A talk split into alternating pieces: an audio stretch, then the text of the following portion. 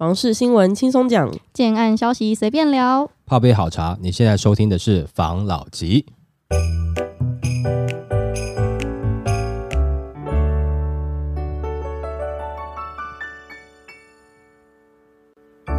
关心你的房市幸福，我是房老吉，我是茶汤会，我是武桐浩。大家最近不是都会常常讲居住正义吗？但是其实居住正义它不应该只是在买房的部分，在租屋的部分是不是也要实施一些居住正义呢？对，我最近就有看到一则新闻，他在讲租屋重伤青年欲建立租屋登录机制。那这个新闻的话，他就在讲说居住正义其实有4个层面，那是他认为的啦。他说第一个话是居住安心，就是应该要提供透明的房市交易资讯，然后并确保购屋品质。然后第二个的话是居住公平，就是要说改革房地产相关的税制，增加炒房的税负，减轻自住者的一些税务的压力。那第3个的话是居住保障，那专家就有强调买得起房子与住得起房子是2回事，但政府至少要对买不起房子的民众要让他们至少租得起房子，就是要保障弱势族群的居住权。那第4个的话就是居住尊严，那过去居住正义的都是只在谈住不住得起，但是也没有讨论到住的有没有尊严，也是蛮重要的问题。因为现在民众面临就是高房价、低品质的生活，政府应该要改善生活环境跟城市的品质。然后专家就认为说，就是一些惩处机制就是太轻了。那他说台湾房市现在是大市场小政府的状况，政府所占有的房屋不到全部的议程，使得住宅沦为就是商业化的商品，房市就成为了投资炒作的赌场。那他就说房市沦为商品最主要就是因为房价蛮难降的，然后背后的因素就是因为资讯不透明啊，然后惩处的机制太轻。然后他就有在讲到说青少年就会沦为高房价下最大的受害族群，然后这个族群就是常常就是不够有钱买房，但又不够穷可以取得长期居住的社会住宅，最后就变成租屋族。但就是因为租屋现在就蛮多黑箱的问题，导致租屋的品质就蛮恶劣的，青年又买不起租不好，然后又等不到社会住宅，有这3个大问题。然后他就提房市3大呼吁，针对买不起的状况，他就建议说应该是要紧缩房市的游资，目前央行与金管会已经积极进行。另外为了让空屋释出到房屋市场，应开征中央版的囤房税。然后面对租不好的问题的话，应该要建立租屋登录制度，让所有的租赁行为都公开透明，并搭配奖惩的配套机制。第3的话就是目前等不到社会住宅的状况，国际上没有哪一个国家的政治人物在一个任期中就新建完所有的社会住宅，但常常台湾就是遇到政党轮替后政策就没有延续的状况，应该要建立轮候制，然后形成强大的社会压力基础，确保那个社会的住宅可以继续兴建。其实我们之前不是有讲到现在有租的补贴这件事情嘛，然后我最近在跟我朋友就聊到，他说他从去年就想要申请补助，但是那时候因为还要跟房东讨论，征求房东的同意才有办法去申请这件事情。但是因为他那时候去年的时候他要跟房东谈这件事，房东是表示不愿意就是让他去申请补助的这件事情。然后我就跟他说，可是今年有修法欸，7月1号开始你可以不用透过房东，你可以直接去申请。他就说那这样子房东是不是还是会知道？我就说对，他还是会知道。然后他就说了一句话，可是我怕我去申请了会不会没房子住。感觉现在租屋也像是一个小型的黑社会，可以这样说吗？应该可以吧，我觉得蛮可怕的。好了，那你说我们现在租金有没有就是太高？其实租金有一部分是在反映房价啦，所以说今天如果说我们让所有的资讯都是透明的，但是房租如果真的就是涨上去，那也没办法，就是透明的让你看到它涨啊。但是也没有不好啦，就是说你透明总是你自己可以有一个选择嘛，大家可以你知道市场的资讯大概是怎么样。不过都一样，我自己觉得，各位我们之前在讲这个实价登录嘛，所以建商就拿实价登录来做哄抬价格的一个基础，是不是？那你今天如果说你的租屋的租金透明化的话，其实我相信一定是某些房东也会拿来作为一个他做租金出租时候的一个参考值。所以也就是说啊，隔壁都租到这个价格了，我为什么要租这个价格？是不是很有可能造成另外一种透明归透明了，但是它的租金的这个价格会变成是一个有参考值，所以它敢加价敢提上去。即使是透明了，那他可能取得房子的金额当时可能房价比较高，他还是一样会想办法转嫁给消费者，就是你要租屋的人。所以这个东西透明化没有不好，是好事情，但是这个事情是不是有助于租金下修，我觉得难讲。然后再来就是说，现在如果说你的房东现在也都是要他开始要去稽查嘛，开始希望房东能够都缴税嘛，那我觉得这个相对应的一定是会把这个税金的部分，它一定会或多或少转嫁到这个租屋客身上，这个是很难避免的。如果说今天你换个角度，就是你两边的角度看，如果说你今天你是房东的话，你的想法不会跟房客一样，如果你今天是房客的话，你的想法不会跟房东一样。如果说你用房东的立场，我今天买了房子，房贷我要缴那么辛苦啊，像房价那么高啊，我也是很辛苦，我也要工作啊，然后那这个房子就是我当然是希望它能够帮我赚钱，没有错，对不对？那不然我干嘛？我那么努力辛苦工作，然后我存了很多钱，对不对？就是我从假设啦哈，我今天20几岁开始工作，工作到三十几岁，我终于买了一间房，然后我是想要投资的。对，我想要能让我的这个钱赚得更多，然后呢，那我拿来出租，我当然是希望赚钱啊，对不对？那然后今天如果说你可能20几岁，你刚毕业才工作2年，然后你就跟我讲说你想要居住的很有这个尊严，那我前面这10几年的尊严去哪里了？你如果用房东的立场去想，他会过不去啦。没有说什么所谓高尚不高尚，就是正常人难免会有这种心情啊。那我都已经先苦了这么多年，这是房东的心态。那房客的心态就是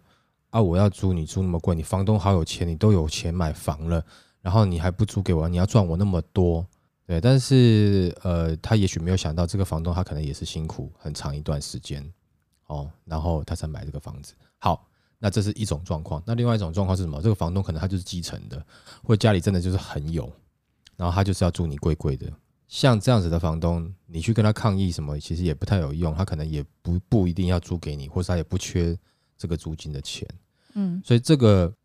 是实际上的状况，说到底是不是这样子资讯透明了以后，是不是真的有助于你在租房子的租金是比较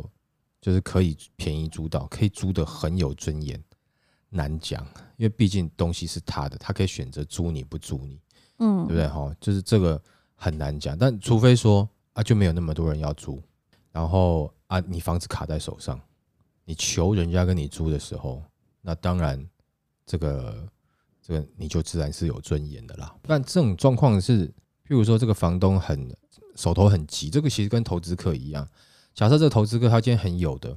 你现在政府在不管是打炒房或干嘛的，那或者景气不好，那我就是先持有嘛，持有到景气回来的时候我再来卖嘛，我一定赚钱。所以在现在的打炒房真的能够打到就是体质比较好的投资客嘛？不一定，我不认为。但是体质不好的呢，应该是会被打到。那尤其像最近这个时间点，假设如果说这样子的，比如说升息啊，或者是说不景气啊，或者股市这样子不是很好的状况下，会拿出来卖的，你比较有机会跟他喊价。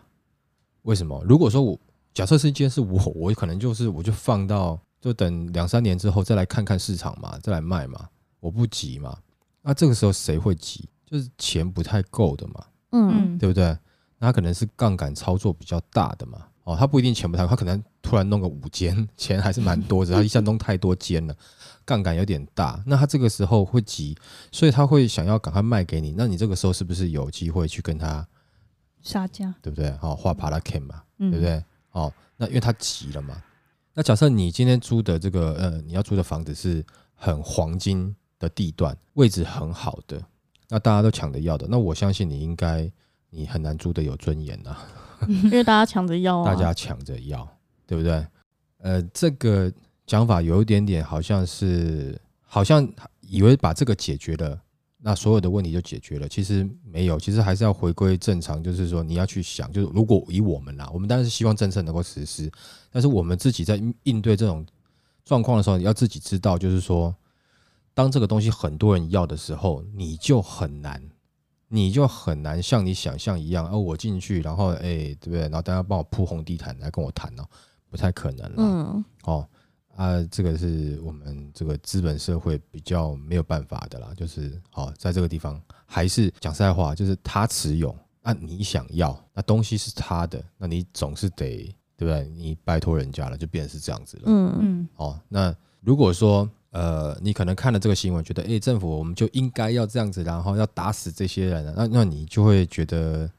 这个跟你期待的是会有差异的啦，可能。就不像你想象中这个东西如果实施之后就会带来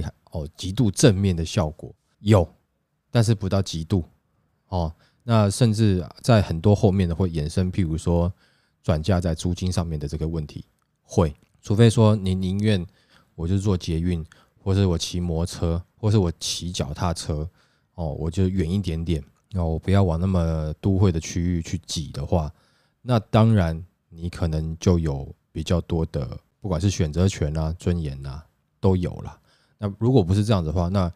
我请问一下，那桃园跟这个青埔这一带的房市是怎么起来的？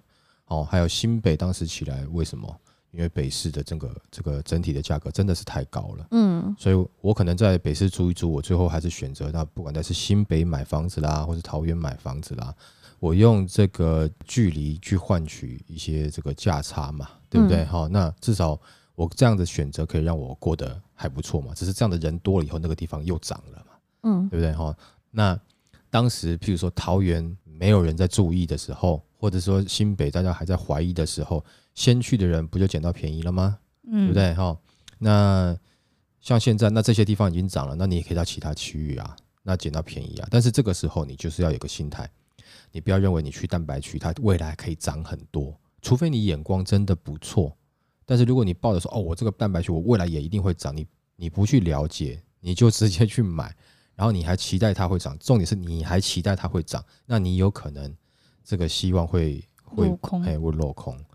但是如果你只是自住的话，然后这样子的距离是符合你的生活形态，你都 OK 的话，那没有问题，你还是可以住得很有尊严。但是常常人就是往往就是我什么都想要，我要住的有尊严，我要价格很便宜，而且它未来最好它还能够涨，我卖出去的时候还可以赚钱啊！你都这样想了，那你想想看，房东不是这样想吗？你的前一手投资客可能也会是这样想，对不对？所以像这样子的话，租屋大家还是希望能够租金下降其实有的时候还是看看自己啦，就是说你不一定要往这个区域去挤，也许你可能可以换到，你掌握这个大原则。可能对你来讲会比较好，不然的话你会看房子要租房子租的满肚子火怒气，要不然就是租的像你刚刚那个朋友一样，租的恐惧，我很害怕我要领这个补助，然后我的房东又把我踢出去，怕会这样子。好，来下一则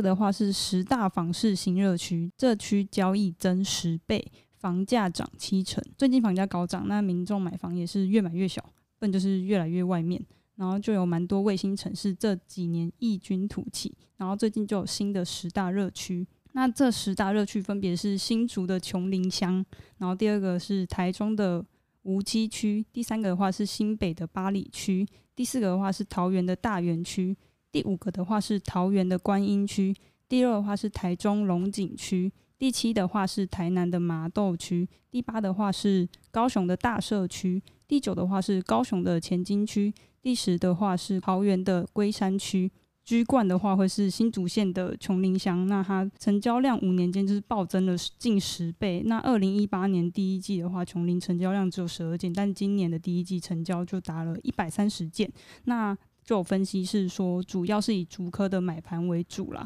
因为近年竹北房价有点暴冲，邻近的琼林就还不错，可能是还不错的选择，然后就蛮吸引科技新贵跟竹北换屋族到这个地方去置产。那交易多集中在区域内的3大重划区、19公顷重划区、跟律师重划区，还有金狮重划区，房价也从1字头成长到3字头，就是涨幅近了7成。然后第二个的话是台中的梧棲区，然后第三的话是新北的八里区，那这两地5年间的交易量都是大增了4倍。那无期的话是受惠于台中的三井奥莱，它在2018年就是开幕了，还有捷运蓝线跟新的那个海生馆的议题，所以区域内台中港重划区的推案也是大爆发。再来是八里的话，是因为有淡江大桥、八里轻轨跟台北港特区土地变更案等议题，交易多集中在区域内的台北港重划区，两地都是靠着亲民，就是2字头的房价，买盘的话是主攻小资首购族。然后再来就是桃园的大园跟观音，就是分别拿下4跟5名。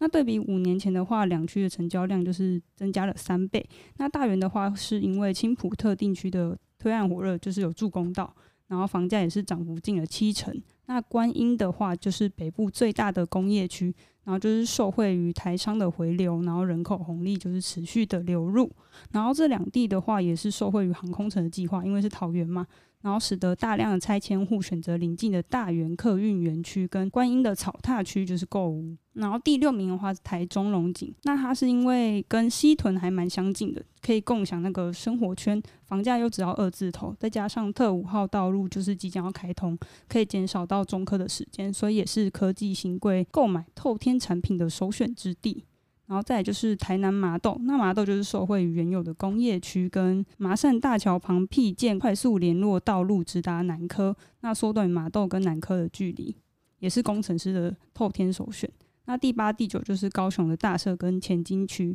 那他们就是受惠于台积电，因为他们在楠梓设厂让当地的房价喷发，连带北高雄房价比较低的大社也跟着就是受惠。不仅如此，区域内就是原有工业区跟周边有多所的大专院校，让就业就学人口支撑就是这个地方的需求。那前金区的话就是南高雄的精华区，它有传统的文教区优势，然后最近还有亚洲新湾话题支撑买气。其实他讲的这些东西不外乎就是产业，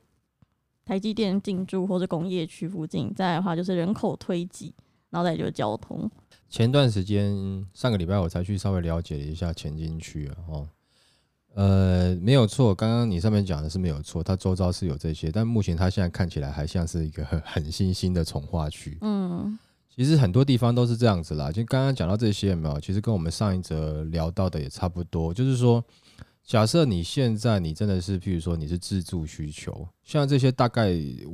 我了解大概平均的开价大概在2、3字头啦，那其实以现在来讲，你走，因为它的坪数也都没有很大，如果你今天真的是符合首购的身份的或者是你也是年轻的首购族的，其实在这个区域也许就蛮符合你的需求，因为大部分它都是有一些不管是跟重点区域有没有就稍微临近的关系，或者是有一些交通议题，或者是有商城，或者是说离这个你工作的区域，比如说相关的科技园区临近，所以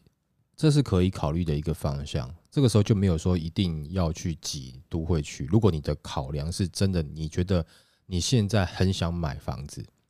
而且你是要自住用的，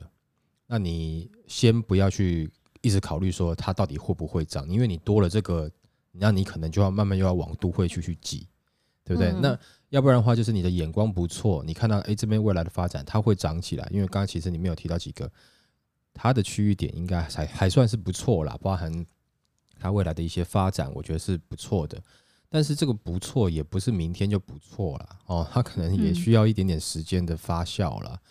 那通常我们自己抓的话，你抓个5年8年差不多啦，看一下5年8年它会比较有明显的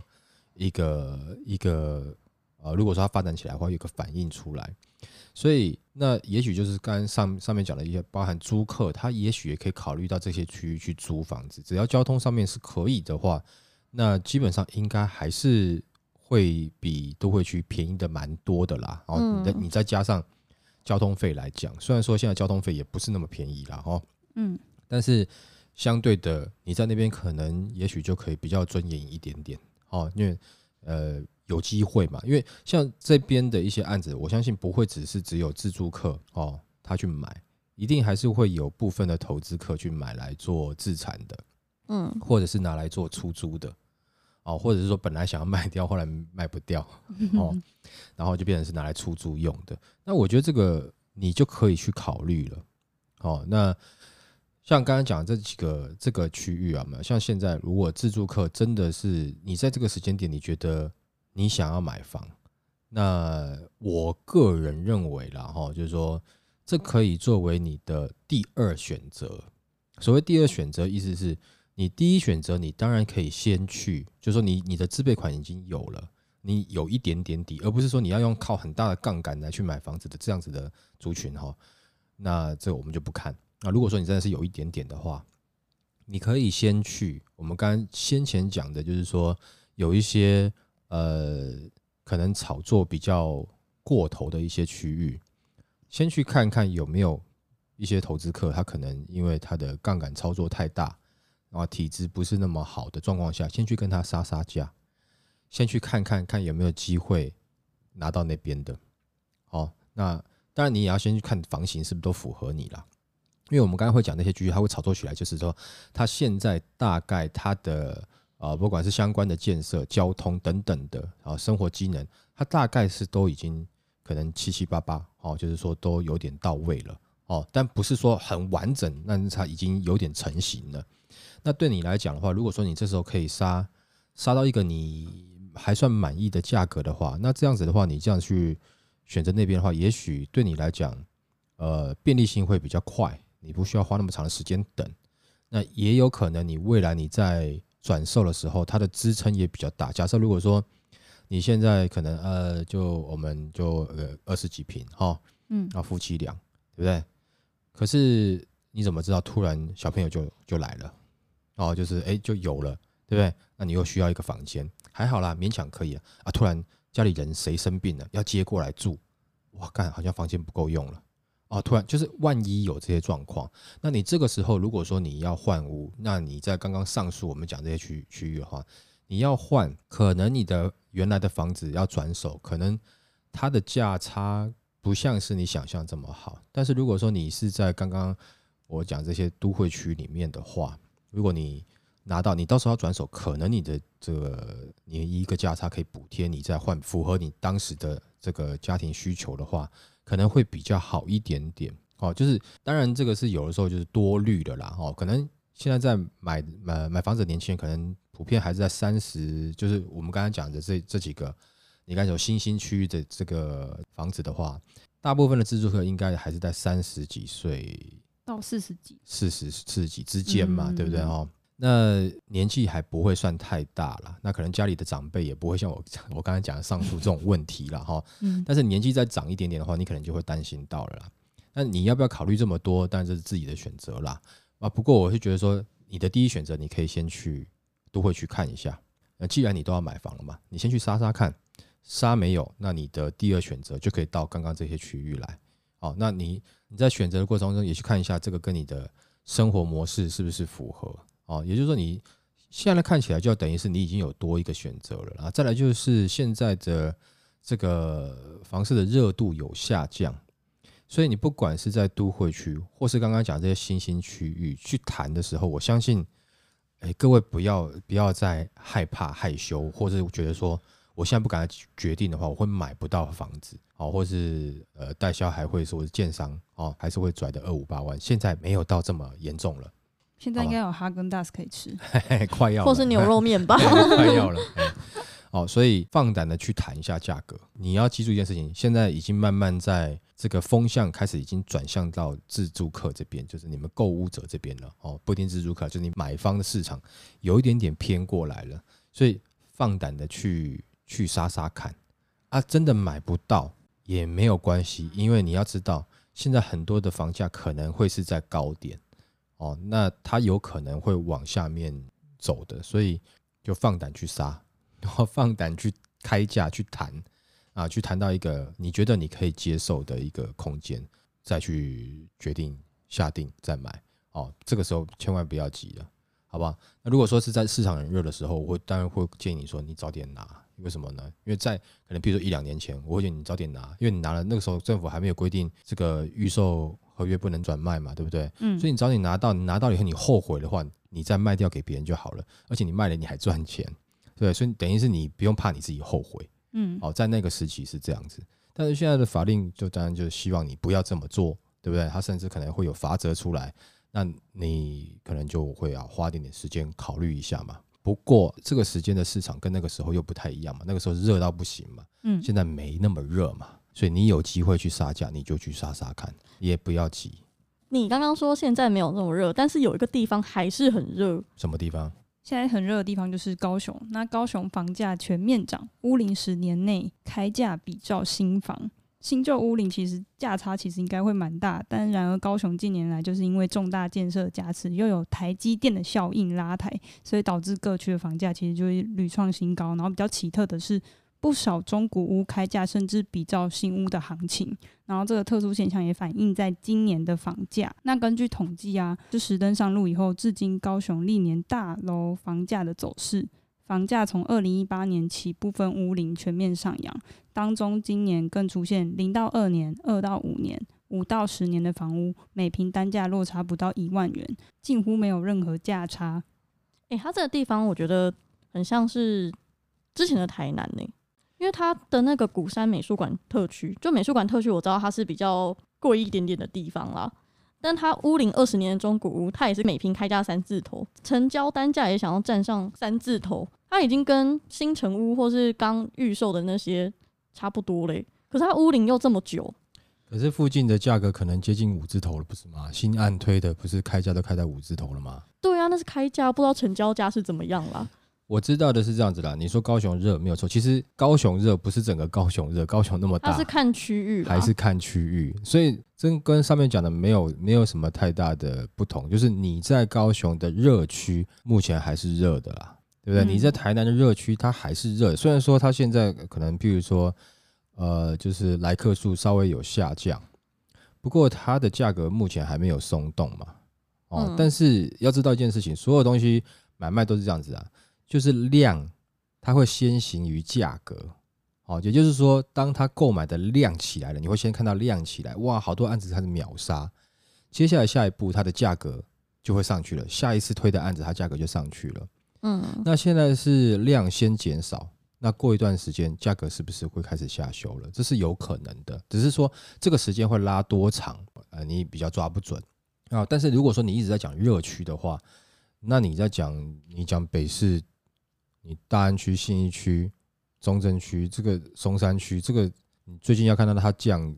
有点难吧？你懂我意思吗？在目前的状况下很难啦。那如果说是高雄它没有那么热的区域的话，我相信它的价格应该还是不会到这么夸张啦。但是现在这个新闻就是讲那个热区，好像大家都要挤进那个热区，可是如果你不想要挤进去的，对不对？去刚刚的地方。如果你刚才讲那个前金区，我就觉得那你去那边的话，你是新房子啊，对，2字头、3字头而已啊，现在我都要3字头的吧？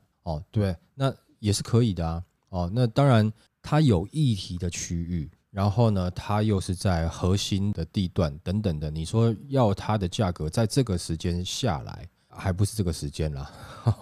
对不对？应该这样讲，高雄来看的话，它涨的话就是刚才这几个核心区域先涨，然后带动周遭的起来，那你周遭是被带动的，那如果现在整个量下去了，那你被带动的你没有先下，怎么会是我先下呢？对不对？我主力球员我都还没有，对不对？要退休，好啦，反正也就是说现在这个对于高雄来讲，的确高雄这段时间真的是蛮热，好像最近涨幅的第一名、第二名，第一名是台南，第二名好像是桃园吧，第三名好像是高雄吧，这个数据我不是很确定啦，但是我之前有听到这样讲啦，那但也就是说高雄其实也是涨得很多啦，那当然因为前一段时间很多年高雄的房价都没有涨过，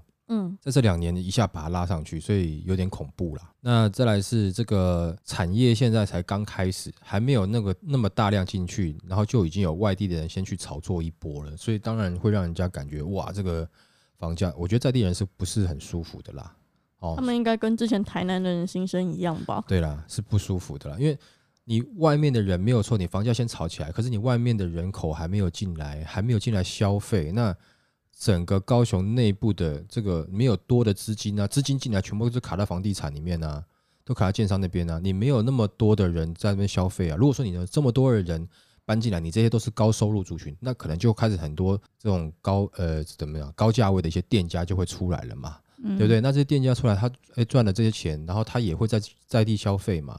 那你就会感觉好，整个高雄市好像大家的收入都开始慢慢提升了吼，慢慢不错了嘛。可是现在的状况是，就是这个钱过去，然后卡在房地产啊，然后周遭的房价一直涨，那你觉得对于周遭的人他会感觉舒服吗？感觉就不好。但是这是一个过渡期，这是一定会有的一个过渡期。等到他厂房好了以后，慢慢这些人才开始进驻了，相对应的确是会慢慢带动整个高雄市的一个经济状况，因为这些人要消费嘛，对不对？那就以新竹这个科学园区为例嘛，那这些工程师其实吃的也不错啊，喝的也不错啊，对不对？住的也不错啊，当然他们的消费模式跟北市是不太一样的啦，那但是消费的能力还是有差啦，都很有尊严。对啦，算是有尊严啦，就是消费的能力金额不算低，可是消费的模式跟北市不太一样，不太一样。那在某些层面上，他们愿意花多钱或花大钱，但是某些层面还是偏务实一点点，那所以我觉得可能需要一点点时间发酵啦，对，但这段时间就是可能这个高雄人会稍微在地的高雄人就真的会觉得比较稍微痛苦一点点，但是如果说在地的高雄地主可能就稍微开心一点点，应该是很开心吧不是稍微吧以前我这个地都没有人要买，对不对？那现在我可以多加一个零，搞不好还有人要买，就有这样的状况了，真的发大财，对，发大财。好了，那今天就分享到这边，好不好？谢谢大家收听这一集的房老吉，拜。